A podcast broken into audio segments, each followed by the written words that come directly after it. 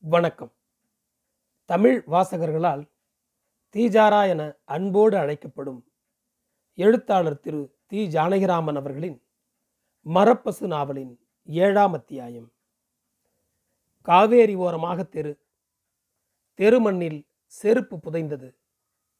பெரியப்பா சொன்னதெல்லாம் ஞாபகம் இல்லை ஞாபகம் வந்தாலும் சட்டை இல்லை. காலேஜில் சேர்ந்த முதல் வருடத்திலிருந்தே பழகிவிட்டது. ஏதாவது ஒரு சங்கத்திற்கு காரியதரிசி துணைத் தலைவி பொக்கிஷதாரி உதவி சபாநாயகி என்று தற்பேத்தி ஆகிவிட்டது வக்கீல்கள் டாக்டர்கள் முனிசிபாலிட்டி மெம்பர்கள் பேராசிரியர்கள் சின்ன சங்கீத வித்வான்கள் கடைக்காரர்கள் யார் வீட்டிலும் புகுந்து புறப்படுகிற வித்தை பழகிவிட்டது. தெருவில் நுழைந்ததும் வீட்டு அடையாளம் யாரோ இரண்டு மாமிகள் சொன்னார்கள். அவரை தான் பார்க்கணுமா? என்று கேட்டும் வைத்தார்கள். ஆமாம். அவர் ஊரில் இருக்காரே என்னமோ? முக்கால்வாசி நாள் ஊரில் இருக்க மாட்டாரே அவர். யாருடி? என்று மேல் திண்ணையில் குரல். ஜபமாலையும் கையுமாக ஒரு நார்மடி பாட்டி. கோபாலி யார் கேட்குறா? நான் போய் பார்க்குறேன். கால்வாசி நாளுக்குள்ள இன்னைக்கு இருந்ததுன்னா என்று நடந்தேன். உடனே ஒரு சந்தேக பயம். சுவாமி இன்னைக்கு அவர் கட்டாயமாக இருக்கணும் என்று மனசுக்குள் எண்ணறியாமல் குரல். மாலை வேலை வாசல் திண்ணை ஒவ்வொன்றிலும் ஒரு மாமி இரண்டு பெண்கள் அல்லது இரண்டு பாட்டிகள். சோப்பு போட்டு அலம்பிய முகங்கள் பூ வைத்த தலைகள். மாலை வந்ததை சொல்ல மஞ்சள் வெயில் தேவையில்லை. திண்ணையை பார்த்தால் போதும். தெருவுக்கு நான் புதிது. கண்கண்ணாக என்னை மேய்கிறது. தக் தக் என்று எனக்குள் குதித்து சிலிர்த்தது சிறு அச்சம். இந்த கண்களால் இல்லை வேறு ஏதோ பயம். அதனால் தொண்டையில் ஒரு உணர்வு என்ன இது? வாசல் படி ஏறினேன். செருப்பை கழற்றினேன். இடைக்கழியை கடந்து எட்டி பார்த்தேன். கூடத்தின் ஓரத்தில் முற்றத்தில் ஒரு காலை தொங்கவிட்டு மரச்சீப்பால் தலையை அழுத்தி வாரி கொண்டிருந்தால் ஒரு அம்மா. கோபாலியின் மனைவியா? இருக்காரா? யார்? கோபாலி. நீங்கள் யார்? காலேஜில் படிக்கிறேன். சீலு என்று என்னை விட்டு கண்ணை எடுக்காமல் ஒரு சத்தம். ஒரு பையன் ஓடி வந்தான் முன்னறையிலிருந்து. அப்பா கிட்ட போய் கேட்டுட்டு வா. யாரோ காலேஜிலேருந்து வந்திருக்காளாம். பார்க்கணுமா? பையன் மேலே ஓடினான். எதுக்கு பார்க்கணும்? கச்சேரி சம்பந்தமா? இல்லையா இல்லை. பின்னே என் கால் வாசல் பக்கம் இழுத்தது. அவர் இல்லை என்று சொல்லியிருக்க கூடாதா? சரி. இப்போ பார்க்க முடியாதாம். இன்னொரு நாளைக்கு வர சொல்கிறா அப்பா என்று பையன் வந்து சொல்லுவான் என்று நம்பிக்கை. இப்போ பார்க்க சௌக்கியம் இல்லைனா இன்னொரு நாளைக்கு வரேன் என்று வார்த்தைகள் நாக்கு நுனிக்கு வந்துவிட்டன. வர சொல்றா என்று பையன் ஓடி வந்தான். போங்கோ அழிச்சுட்டு போடா சீலு. வாங்கோ. மாடிப்படி ஏறி. முதல் மாடி. மீண்டும் மாடிப்படி. இரண்டாவது மாடி. எனக்கு விஷமம் தாங்கவில்லை. பயத்திற்கு நடுவில் இந்த மனைவியிடமிருந்து ஒரு மாடி இரண்டு மாடி ஏழு மாடி தள்ளியேதான் இருக்க வேண்டும். எப்படி இவளை கோபாலி கல்யாணம் செய்து கொண்டார்? எப்படி இந்த முகத்தை நெருங்கி கிட்ட மூச்சுபட பார்க்கிறார்? கண்ணை மூடிக்கொள்கிறாரா? அந்த அம்மாளின் முக அமைப்பு குரங்கு முக அமைப்பு கொஞ்சம் சிங்கம் மாதிரியும் இருந்தது. சிரிக்க முடியாத முகம். சிரித்தால் இன்னும் சிங்கமாக ஆகிற முகம். பார்த்த மாத்திரத்திலேயே திக்கென்றது. நான் மலைத்து பார்த்து கொண்டிருந்தேன். கேட்ட நாலைந்து கேள்விகளுக்கு கூட முகத்தை பார்த்து ஜாக்கிரதையாக பதில் சொன்னேன். இனம் புரியாத வயதில் அவர் தலையில் கட்டிவிட்டார்களா இவளை? இது என்ன முகம்? மாடிப்படி ஏறும்போது நான் என்ன செய்தேன்? அழுதேனா? சிரித்தேனா? மண்டைக்குள் புழு நெளிவது போல் கலங்கினேனா? போங்கோ! என்று கையை காட்டிவிட்டு கீழே இறங்கினான் பையன். மொட்டை மாடியை கடந்து ஒரு அறை நடுவில் ஊஞ்சல். அதில் கோபாலி ஒரு காலை தொங்கவிட்டு உட்கார்ந்திருந்தார். கீழே ஒரு பெண். அவள் எதிரே தம்பூரா படுத்திருந்தது. எதிர் சுவரோரமாக ஒரு பையன் நின்ற வாக்கில் பாக்கு சீவி ஊஞ்சலில் இருந்த தட்டில் வைத்துக் கொண்டிருக்கிறான். வாங்கோ என்றார் கோபாலி. அவ்வளவுதான். என் உடம்பு முழுவதும் அவர் கண்ணாக ஆகிக் கொண்டிருந்தது. தோலை கடந்து புகுந்தது. கண்ணை தாளாமல் தம்புராவை பார்த்தேன். பாதி பாட்டில் அது சாய்ந்து படுத்திருக்கிறது என்று தெரிந்தது. பாட்டு அந்த அறைக்குள் நிசப்தமாக புகை மாதிரி வளைந்து வளைந்து வருகிற இடை மௌனம். பூட்ஸ் ஸ்டாக்கிங்கெல்லாம் கீழே கழட்டி வச்சுட்டு வந்துட்டியா? என்று கேட்டார் கோபாலி. என்னது? நான் பூட்ஸே போட்டுக்கலையே. வண்டியிலே வந்தியா? இல்லையே. நடந்து தான் இருக்கே. இந்த தெரு மண்ணிலே வந்தா? கால் இப்படி துடைச்சி விட்ட மாதிரி இருக்கு. அதுக்காக காலை மறைச்சிக்க வேண்டாம். அதற்குள் அந்த அம்மாள் அவள் பெண் இல்லை. முப்பத்தைந்து வயது இருக்கும். காலை நாசுக்காக புடவையால் நன்றாக மறைத்து கொண்டாள். அது சரி. நீங்க யார் என்னன்னு கேட்கலையே காலேஜில் படிக்கிறியா? ரொம்ப பார்த்த ஜாடையா இருக்கே. எனக்கு அன்னவாசல். எப்படி? அன்னவாசல். எதற்கு இத்தனை கண்ணகலல்? கண்டு மாமா காரியஸ்தரோட பெண். எப்படி? கண்டு மாமா காரியஸ்தனா? நடேசம் பெண்ணா? ரொம்ப அழகாக இருக்கு. இத்தனை சொல்லிண்டா? அப்படி எட்டி நிற்கிறேன் நீயும் காரியஸ்தின்னு எண்ணமோ? வா இப்படி வந்து உட்காரு. பரவாயில்லை. நீ பரவாயில்லைன்னா எனக்கு பரவாயிருக்கு என்று எழுந்தார் கோபாலி. அருகே வந்தார். ஒரு கையால் முதுகை வளைத்து மேல் கையை அழுத்தி அணைத்து ஊஞ்சலில் உட்கார வைத்தார். தோலை பிடித்து அழுத்தி மேலே சாய்த்து கொண்டார். நடேசம் பொண்ணா கொஞ்சம் வளர்ந்துட்டா? பெரிய பொம்மநாட்டி ஆகிட்டு தான் நினச்சிக்கிட்டியாக்கும்? விடுபட்டு விலகவும் முடியவில்லை. விலகவும் பயமாக இருந்தது. என்ன முழிக்கிறே? இந்த வயசுலேருந்து பார்த்துட்டுருக்கேன் என்று உள்ளங்கையை குப்புறத்தி ஊஞ்சல் மட்டத்திற்கு கீழே சிஷ்யிடம் காண்பித்தார் கோபாலி. சிஷ்யம்மாள் ஒரு பார்வை பார்த்தாள். நான் ஏதாவது கேட்டேனா? என்கிற பார்வை. கீழே போய் காப்பி வாங்கிட்டு வாடா டேய். பாக்கு சீவின பையன் ஓடினான். வரிசையாக கேள்விகள். பெரியப்பாவாத்தில் தான் இருந்துட்டு படிக்கிறியா? இத்தனை வருஷமா இந்த ஊர்லேயே இருந்துட்டு இப்போ தான் வர தோணித்தா? என்ன படிக்கிறேன் பிஏயா ஏப்பா. கோபாலி கொண்டாடின ஞாபகம். இந்த வயசு என்று காட்டின அடையாளம் எல்லாம் பொய். அவர் என்னை சரியாக எப்போதும் பார்த்த ஞாபகம் இல்லை. நான் பெரியவளான பிறகு சிற்றாடை பாவாடையை விட்ட பிறகு ஊருக்கு போய் தூர இருந்து இரண்டு கச்சேரி கேட்டிருக்கிறேன். குழந்தை குழந்தை என்று வாய் அரற்றுகிறது. கை குழந்தையை அணைக்கிறதாக படவில்லை. ஆனால் அதையும் தீர்மானமாக சொல்ல முடியவில்லை. தள்ளி உட்கார்ந்து நிமிர்ந்து பார்த்தேன். அந்த அசட்டு அணைப்பு அணைத்த உடம்பும் கண்ணும் இல்லை. மேடை மேடையாக தெரிந்தது. கண்முன் இருப்பவர்களை அழித்துவிட்டு அது பாடுகிற லைப்பு சிம்மம் மாதிரி சபையை ஆள்கிற தோரணை. சபையை பார்க்காமல் தன் உள்ளே பார்த்து கொண்டு சபையை ஆட்டி வைக்கிற தன்னறியாமை. ஒரு தடவை கச்சேரியில் பின்னால் யாரோ பேசிக்கொண்டிருந்ததை கேட்டு இரண்டு மூன்று தடவை திரும்பி பார்த்தது அது. சுட்டரிக்கிற ரௌத்திரம் கண்ணில் சற்று அடங்கிய குசுகுசுப்பு மீண்டும் பேச்சாக உயர்ந்ததும் திரும்பி நான் இன்னைக்கு பாடட்டுமா வேண்டாமா? என்று ஒரு கேள்வியாக வெடித்து பாதி பாட்டை அவசர அவசரமாக பாடி முடித்து பவமான என்று மங்களம் பாடி முடித்து விட்டது. கச்சேரி தொடங்கி அரை மணி கூட ஆகவில்லை. கண்டுவை பார்த்து அஞ்சலியுடன் பெரியவா பொறுத்துக்கணும். பின்னாலே ரொம்ப பெரிய வாயா ஆயிடுத்து முடிச்சிட்டேன்.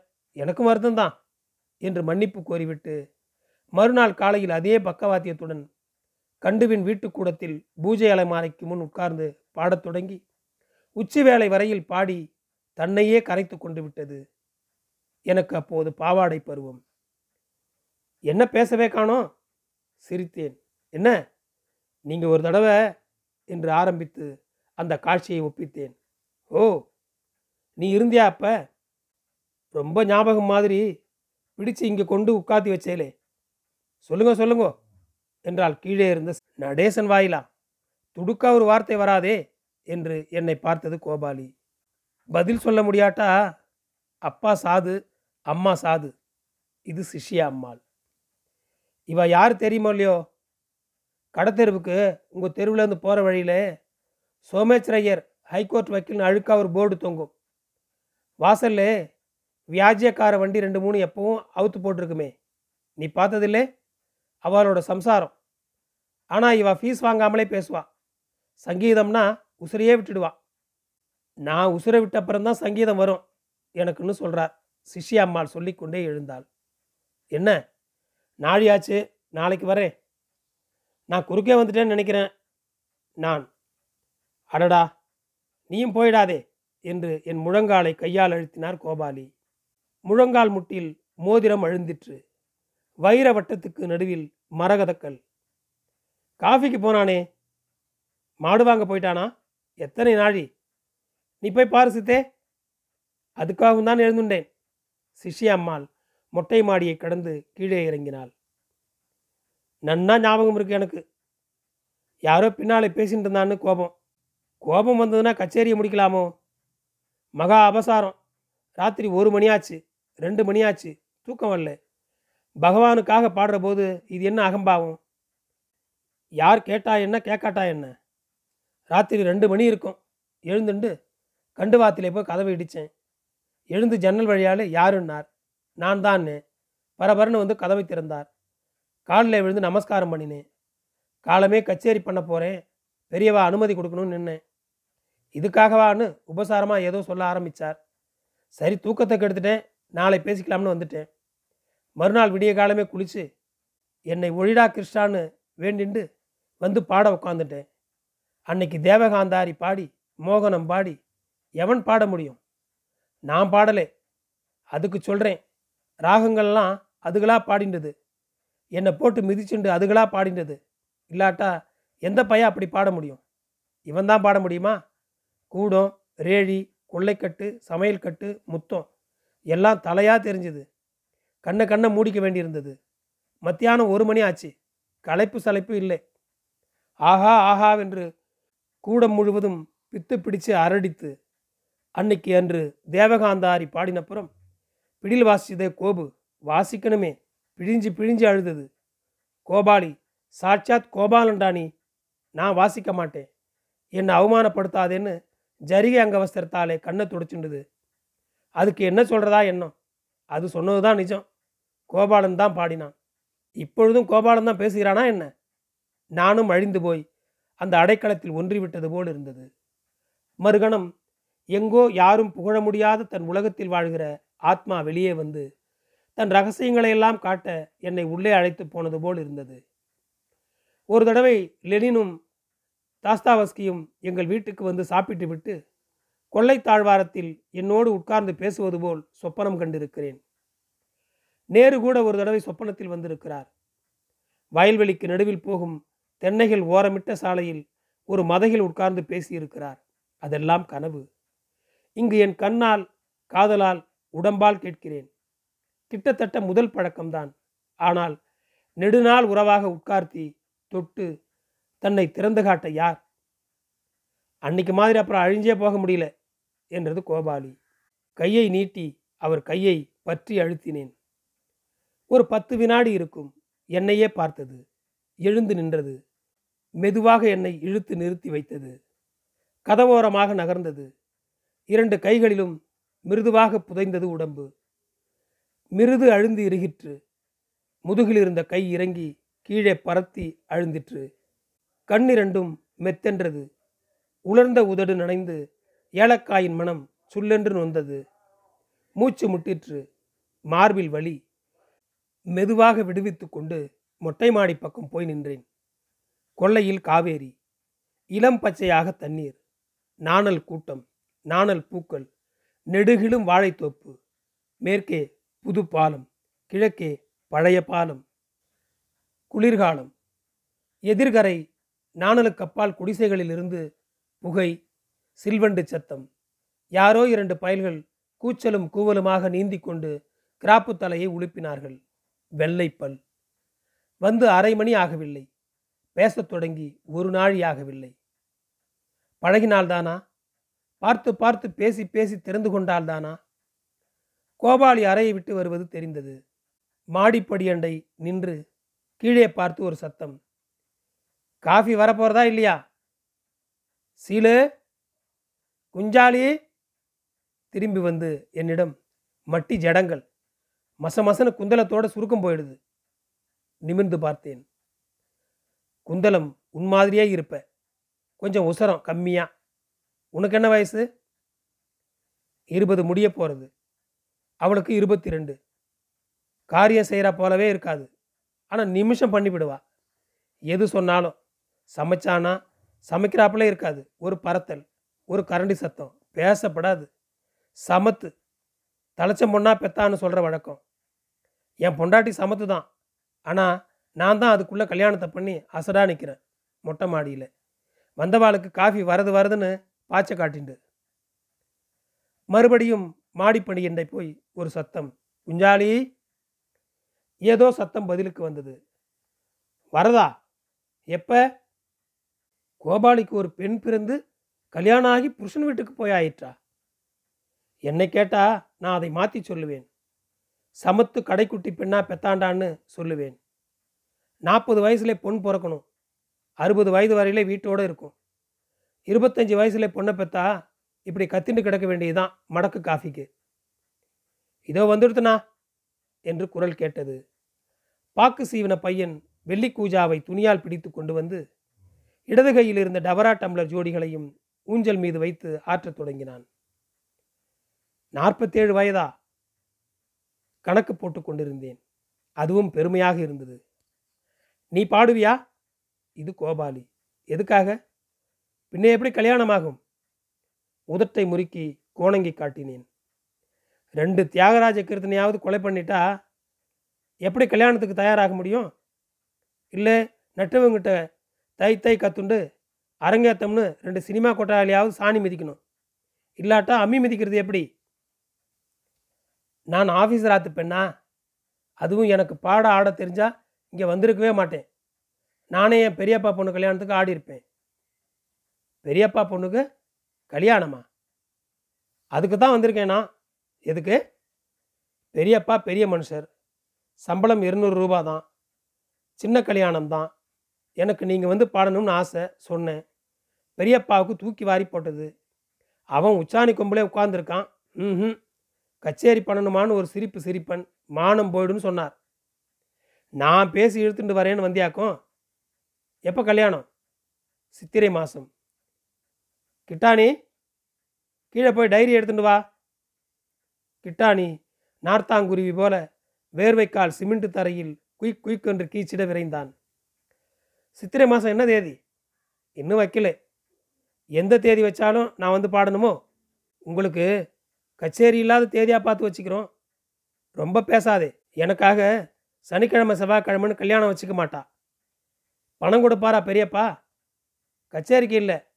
இந்த தெருவிலேருந்து ஒத்த மாட்டு வண்டிக்காவது சத்தம் கொடுப்பாரா என்ன? காஃபியை மடமடவென்று ஊற்றி விழுங்கிவிட்டு அவர் கையை பிடித்து குலுக்கினேன். இந்த தடவை நானாக அந்த உடம்பை பிடித்து அணைத்து கொண்டு விட்டேன். பெரியப்பா மீது விரல் பட்டாலே தொட்டா சுருங்கி. உடம்பு உள்ளே இழுத்து கொள்ளும். இத்தனை காலமாக அங்கே தின்ன சோறு கேட்ட பெரியம்மாவின் சிரிப்பு குழந்தைகளின் முகப்புதைவு எல்லா பாரங்களையும் இந்த உடம்பில் இறக்க வேண்டும் போல் இருந்தது. டைரி வந்துட போகிறது விலகி கொண்டேன். சித்திரை மாதம் கல்யாணம். உனக்கும் பரீட்சை முடிஞ்சிடும். நீ ஊருக்கு போயிடியாக்கும்? டைரி வந்தது. கிட்டானி குறித்து வச்சுக்கோ.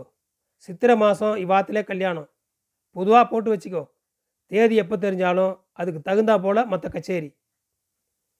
விலாசம் எப்படி எழுதுறதுன்னா எழுதேண்டா பெரியப்பா வாத்து கல்யாணம்னு எழுது. எனக்கு எழுத வராது படிக்க தெரியும். தெரியும். என்ன தெரியும்? நீங்கள் ஒரு தடவை ஊரில் கச்சேரி பண்ணுற போது ஏதோ பாட சொல்லி ஒரு சீட்டு வந்தது. நீங்கள் அதை பார்த்து நெத்தியை சுழித்து வெள்ளெழுத்து நீர் வாசி சொல்லும்னு பிடில்காரர்கிட்ட கொடுத்தேன். கிட்டாணி குனிந்து சிரிப்பை மழுப்புவது தெரிந்தது. அச்சுன்னா வாசிச்சிடுவேன். கையெழுத்து கூட்டெழுத்தா எழுதுறாளா? புரியறதில்லை. எழுதிட்டியாடா? ஆச்சுண்ணா. சரி கொண்டு வை. கிட்டாணி போனான். திருப்தி தானே பதிலும் சொல்லவில்லை. தலையையும் ஆட்டவில்லை. வெறுமே முகத்தை பார்த்தேன். பிறகு ஒரு சின்ன பேச்சு நடந்தது. எனக்குள் அவர் காதில் விழாமல் கிசு கிசுவென்ற குரலில் கீழே தலையை வாரிண்டிருந்தாளே அந்த மாமி யாரு? அவதான் வேற யாருன்னு நினச்சேன் ஆனா உங்க அவ மாதிரியே இல்லையே. அனுமாருக்கு ரொம்ப பாட்டு கேட்க பிடிக்குமாமே. அதை நினைச்சா இந்த மாமி கையை பிடிச்சேன். பதினாறு வயசுலேயே கச்சேரி பண்ண ஆரம்பித்தேன் முதல் பத்து கச்சேரிக்குள்ளவே ஓஹோன்னு ஜனங்கள்லாம் வந்துட்டாண்டா ஒரு சுட்டி அடித்து நொறுக்குன்னு.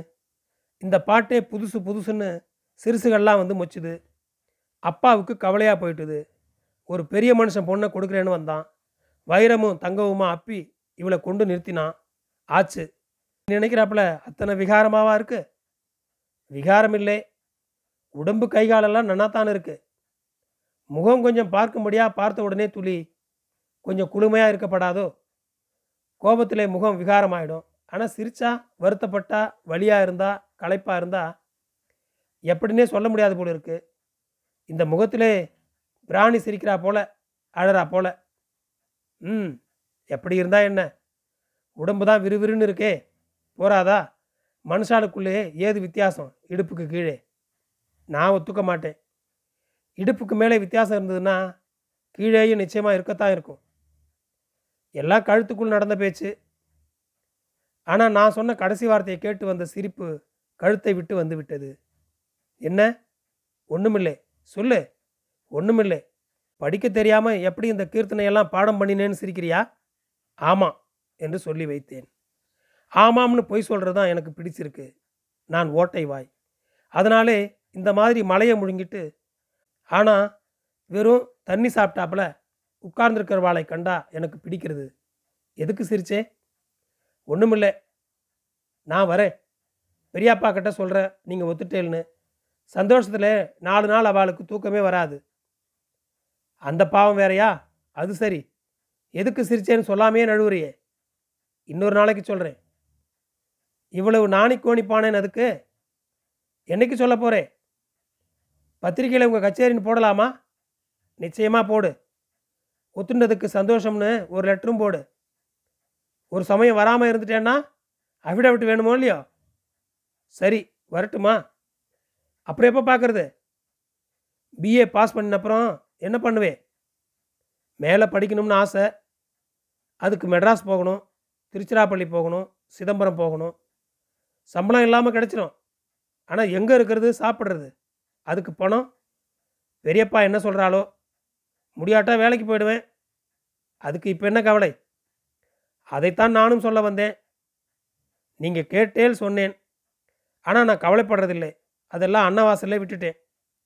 எங்கள் அம்மா வந்து பாட்டிக்கு தேவசம் வருதுன்னா மூணு மாதம் முன்னாலே கவலைப்பட ஆரம்பிச்சிடுவா. தேவசம் வருது தேவசம் வருதுன்னு தினம் மூணு தடவை சொல்லணும். ரெண்டு புரோகிதனை கூப்பிட்டு எள்ளும் அரிசியும் தலையில் போட்டு சோத்தை போட இவ்வளவு என்ன கவலைன்னு கேட்டேன். தேவசம்னா கவலைப்படணும்னு சொன்னா அம்மா. அதிலிருந்து நான் ஒன்றுக்கும் கவலைப்படுறதே இல்லை. உனக்கு கவலையே கிடையாது கிடையாது. பாஸ் ஆகணும் அப்புறம் வேலையாகணும் கல்யாணம் ஆகணும் ஒரு கவலையும் கிடையாது. ஏதாவது இசைக்கடை நடந்ததுன்னா அதை பற்றியும் கவலை கிடையாது. குனிந்து கொண்டே உதட்டை முறுக்கி கோணங்கி காட்டினேன். இன்னைக்கு ராத்திரியோட உன் ஜென்மம் சரின்னு சொன்னால் கூட கவலைப்பட மாட்டேன். போரும் போரும். சமத்துன்னு நினச்சேன். கிளம்பு நாழியாச்சு என்று முதுகை பிடித்து லேசாக தள்ளிற்று கை. மாடிப்படி இறங்கினேன். கூடத்தின் வழியே போகும்போது கோபாலியின் சம்சாரம் என்னை கட்டையாக பார்த்து கொண்டு நின்றாள். குஞ்சாலி! அன்னவாசல் நடேசையர் பொண்ணு. குந்தலம் மாதிரியே இருக்கா பாரு. ஆனால் அவளை விட நூறு பொல்லாது. தேங்காய் மூடி கச்சேரி செட்டில் பண்ணிவிட்டா குஞ்சாலி அம்மாள் தேங்காய் மூடியை அப்படியே கையில் வைத்து கடிப்பது போல் இருந்தது எனக்கு. முகத்திலிருந்து சட்டென்று கண்ணை உடம்புக்கு கொண்டு வந்தேன். நிற்கிற வாக்கில் இப்போது பார்க்க முடிந்தது. உடம்பு சாதாரணமாகத்தான் இருந்தது. சிவப்பு தோல். திடீரென்று மாடியில் கழுத்துக்குள் நடந்த பேச்சு ஒலித்தது. கொள்ளைப்பக்கம் காலை அலம்புவதுபோல் போய் விட்டு அடங்கின சிரிப்பை அவிழ்த்து முழுவதும் சிரித்துவிட்டு கதவை திறந்தேன். உள்ளே வந்தேன். தெருவில் இறங்கினேன். வீட்டுக்கு போகிற வரையில் கதையில் எழுதுகிறார்களே அந்த மாதிரி சுவாமிக்கு கண் கிடையாது என்று நினைத்து கொண்டே நடந்தேன். சுவாமிக்கு இந்த மாதிரி தப்பெல்லாம் செய்ய முடியும் என்று தத்துவ ஞானி போல் அவரை கிண்டல் செய்து கொண்டே வந்தேன். சுவாமி ஒன்று நினைக்க நாம் ஒன்று நினைக்க வேண்டாமா? நான் விடமாட்டேன். நன்றி தொடரும்.